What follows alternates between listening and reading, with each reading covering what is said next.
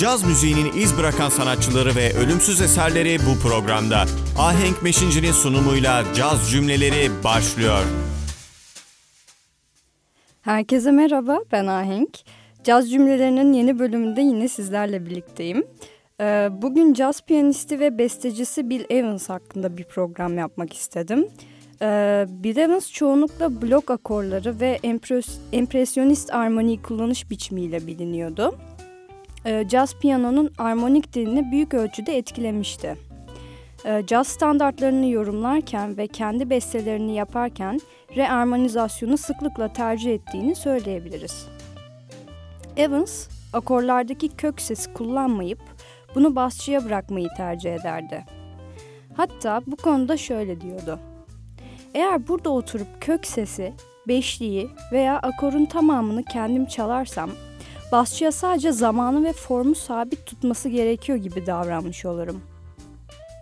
Bu fikir daha önce Red Garland, Errol Garner ve Ahmet Cemal tarafından denenmişti. Ama Evans'ın sisteminde akor sesleri kaliteyi, renk ve tınıyı ifade etmek için vardı.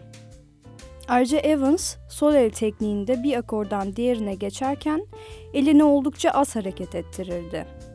Ek akor seslerini ve kuartal armoniyi, yani tam dörtlü, artık dörtlü ve eksik dörtlü aralıklarından oluşan akorları kullanması ona bu avantajı sağlıyordu. Böylece müziğinde bir devamlılık hissi de oluşuyordu. Ee, improvizasyon stiline gelecek olursak, e, ağırlıklı olarak hem ritmik hem de melodik motifleri kullanıyordu. Ee, şimdi Evans'ın kariyerinden ve hayatından biraz bahsetmeye başlayalım. Ee, Evans beş yedi yaşları arasında piyano dersleri almaya başladı. Kısa sürede nota okuma becerisi kazandı. Ee, Mozart'ın, Beethoven'ın ve Schubert'in eserlerini çalıştı. Daha sonra lisede Stravinsky ve Milo'dan etkilenmeye başladı. on iki yaşındayken ise yavaş yavaş caza olan merakı başladı.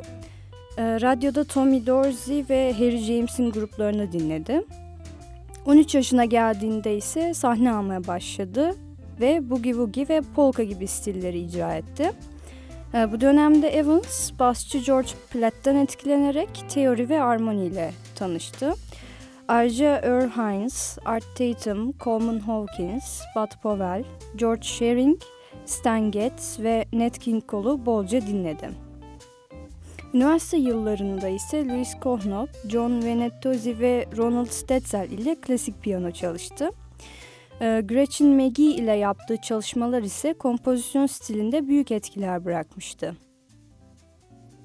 Daha sonra Evans, Very Early ve Peace Peace parçalarını besteledi ee, ve Beethoven'ın üçüncü piyano konçertosunu mezuniyet resitalinde çaldı.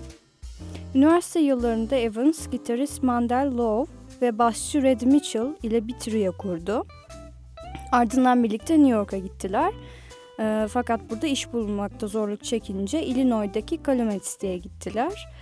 Ee, daha sonra Evans, Herbie Fields'ın grubuna katıldı ve birlikte Billie Holiday ile çaldılar. Ardından bin dokuz yüz elli bir ve bin dokuz yüz elli dört seneleri arasında Evans Ordu'da görev yaptı. elli U S Army Band'de flüt, piccolo ve piyano çaldı. Radyoda ise bir caz programı sundu ve Chicago'da sahne almaya başladı sonrasında.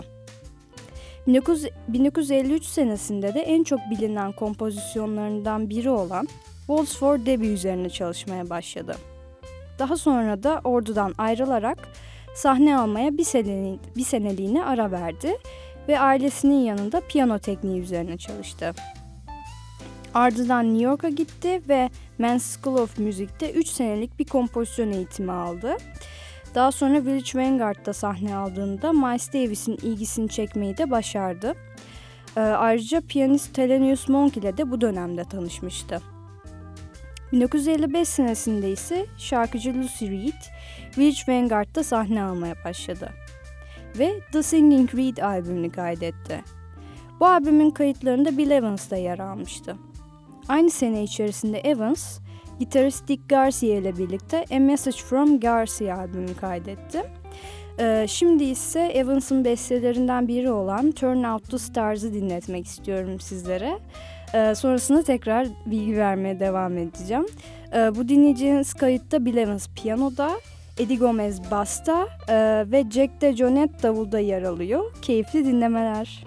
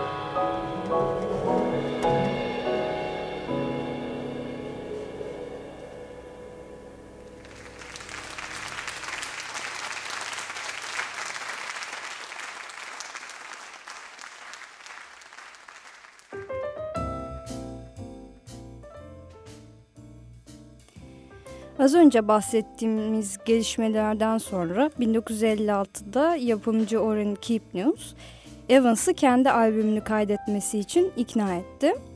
Ve böylece Evans, New Jazz Conceptions üzerine çalıştı.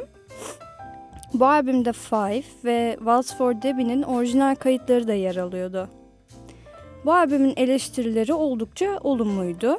Ee, ve Evans'ın üzerindeki Bud Powell etkisi de büyük ölçüde fark ediliyordu. Evans teknik ve müzikal anlamda bu albümde yeterliliğini kanıtlamıştı. Fakat albüm olumlu eleştiriler almasına rağmen finansal anlamda büyük bir başarı elde edemedi. İlk sene sadece sekiz yüz adet satabilmişti. Ee, bu albüm yayınlandıktan sonra Evans, Bach'ın eserleri üzerine çalışarak tekniğini daha da geliştirmişti. Ardından Evans, George Russell ile tanıştı. Ee, Russell'ın Evans ile ilgili ilk izlenimi pek de olumlu sayılmazdı. Ama bir gün oturup Evans'ı ciddi ciddi dinlediğinde fikri değişmişti. Russell o dönemde tonal müzikle ilgili fikirler geliştiriyordu ve majör gam yerine Lydian modunun tonalite anlamında daha uyarlanabilir bir gam olduğunu düşünüyordu. Ee, ve Miles Davis gibi müzisyenler de onun bu fikirlerine katılıp tonal armoni fikrini geliştirdiler. Evans bin dokuz yüz elli altıda Russell ile çalışmaya başladı ve birlikte bolca kayıt yaptılar. Trompetçi Art Farmer, gitarist Barry Galbraith ve basçı Milt Hinton da bu kayıtlarda yer alan müzisyenlerdendi. Daha sonra Russell orkestra için bir suite besteledi. Bu suite'in adı All About Rosie'ydi ve Evans da bu suite'de soloist olarak yer alan müzisyenlerden biri olmuştu. bin dokuz yüz elli altı yılında Evans, basçı Scott LaFaro ile tanıştı.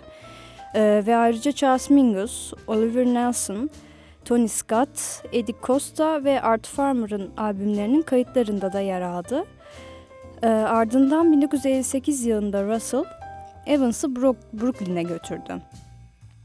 Evans, Miles Davis'in grubunda yer almak için seçmelere katıldı. Ee, o dönemde Davis'in grubunda Cannonball Adderley, John Coltrane, Paul Chambers ve Philly Joe Jones yer alıyordu. Ee, o gecenin sonunda Davis, Evans'ı gruba dahil etmeye karar vermişti. Evans'ın gruba geldiği dönem, Davis'in modern caz üzerine çalışmaya başladığı zamanlara denk geliyordu. Ee, ve Milestones albümü de yeni yayınlanmıştı. bin dokuz yüz elli sekizin Mayıs ayında e, gruba Philly Joe Jones'un yerine Jimmy Cobb geldi. yirmi altı Mayıs tarihinde ise Evans, Miles Davis ile ilk stüdyo kaydını yaptı. Evans, Russell ile modern müzik üzerine çalıştığı için Davis'e de rahatça uyum sağlamıştı. Cannonball Adderley'de Evans'ın Davis'in tarzında değişiklik yarattığını düşünüyordu ve bu konuda şu sözleri söylemişti. Davis, Evans ile çalışmaya başladığından beri daha sert bir tarzdan daha yumuşak bir stile geçiş yapmıştı. Miles da Bill Evans'ın piyanodaki stili hakkında şunları diyordu. Bill'in piyanodaki stili sessiz ve sakindi. Ama alev alev yanıyordu adeta. Nota seçimleri adeta bir şelalenin akışı gibi duyuluyordu. Sanki bir kristal gibi. Bu yüzden grubun stilini Bill'in tarzına adapte edip daha yumuşak çalmak istemiştim. Daha sonra Evans bin dokuz yüz elli sekizde Cannonball Adderley'nin Portrait of Cannonball albümünde Nardis parçasında yer aldı. Nardis bestesini sadece Bill Evans, Miles Davis'in istediği gibi yorumlayabiliyordu. Ee, Evans, Nardis'i sıkça çaldığı için artık bu parça onunla özdeşleşmişti. bin dokuz yüz elli sekizin Kasım ayında ise Evans, Miles Davis Sextet'ten ayrıldı ve Louisiana'ya ailesinin yanına gitti. Kısa süre sonra New York'a döndü ve Türkiye albümü olan Everybody Digs Bill Evans albümünü kaydetti. New Jazz Conceptions albümüyle birlikte bu albüm Evans'ın grup lideri olarak yer aldığı ikinci albümdü. Evans daha sonra elli dokuzda Miles Davis Sextet'e geri döndü ve meşhur Kind of Blue albümünü kaydettiler. Kind of Blue hiç yazılı müzik içermiyordu ve tamamen spontane bir şekilde oluşmuştu. Davis sadece diğer üyelere melodileri ve bazı gamları onlara yardımcı olması için verdi. Davis, Evans'a sadece sol minör ve la augmented akorlarını verip bununla ne yapmayı düşünüyorsun, bir fikrin var mı demişti. Evans bunun üzerine çalışarak Blue in Green'i ortaya çıkarmıştı. Ee, şimdi sırada bir kaydımız daha var. Ee, Evans'ın New Jazz Conceptions albümünden Five bestesini sizler için seçtim. Keyifli dinlemeler.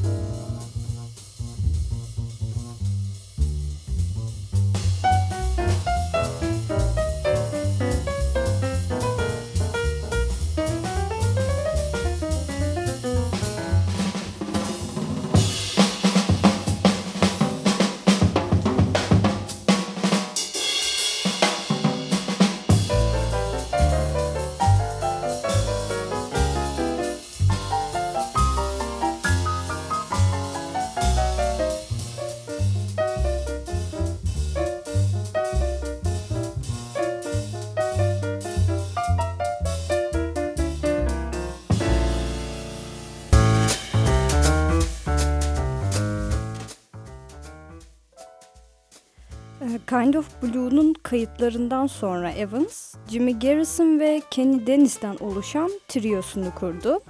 Ee, ama bu birlik kısa sürdü. bin dokuz yüz dokuzda basçı Scott LaFaro Evans'ı dinlemeye geldi ve birlikte bir trio, trio kurmayı önerdi. Böylece Evans, LaFaro ve Motion üçlüsü geleneksel caz standartları ve orijinal besteler üzerinde çalışmaya başladı. İlk albümleri olan Portraits in Jazz'i aynı yıl içinde kaydettiler. Ee, bin dokuz yüz altmış bir senesinde de Explorations albümünü kaydettiler. Ee, bu albümde Nardis'in farklı bir versiyonu ve Elsa'da bulunuyordu.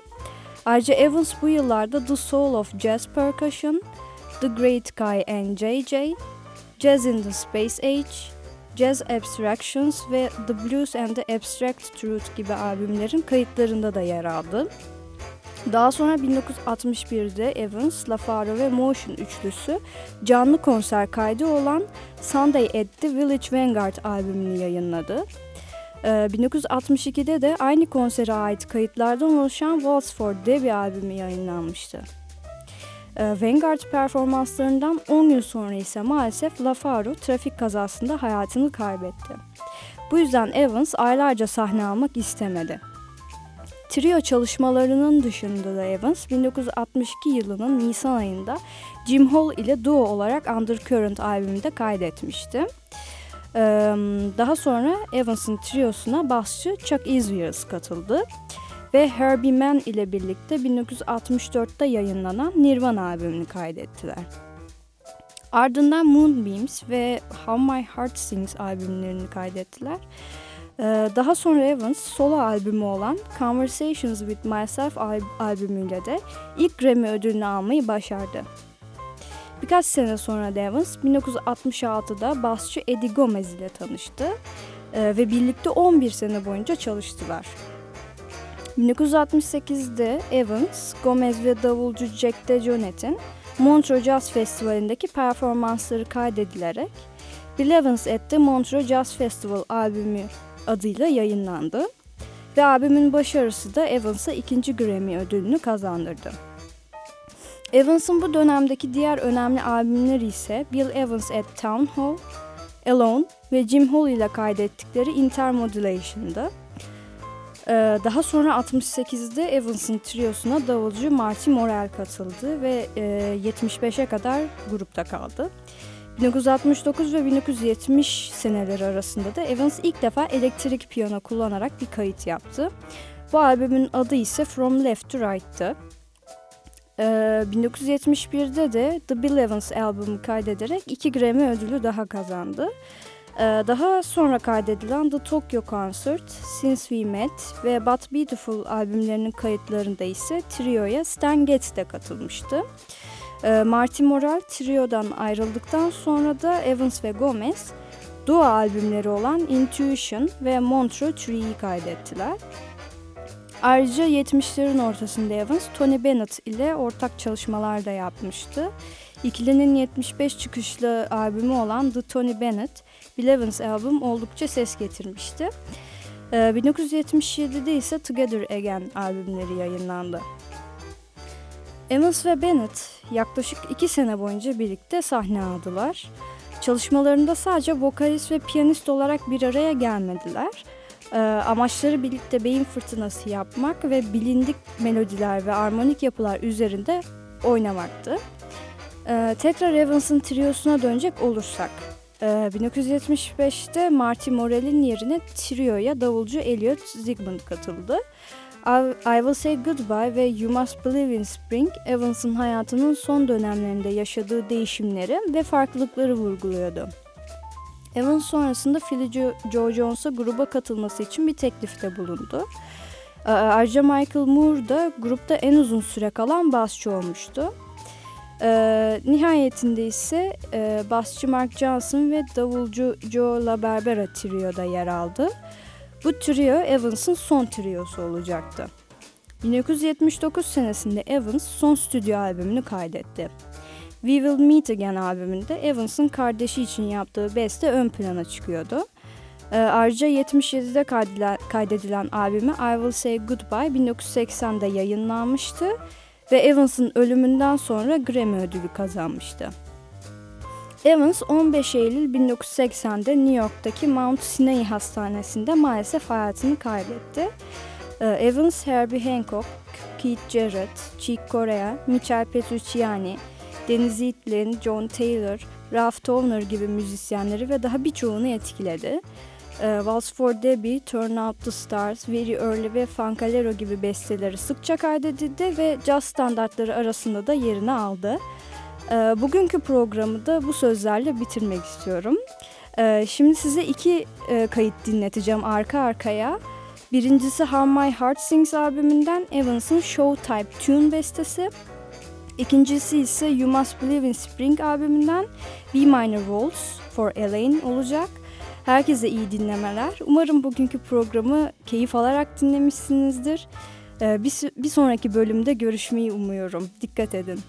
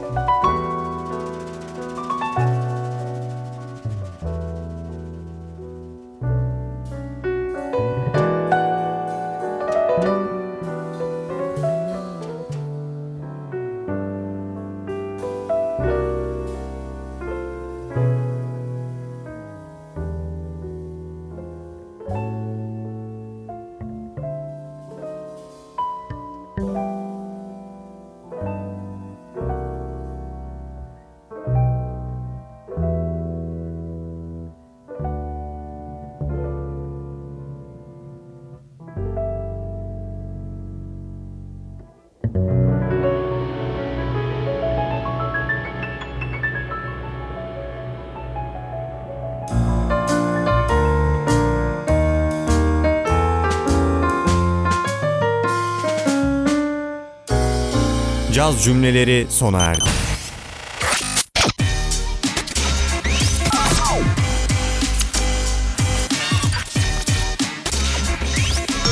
Caz Radyo.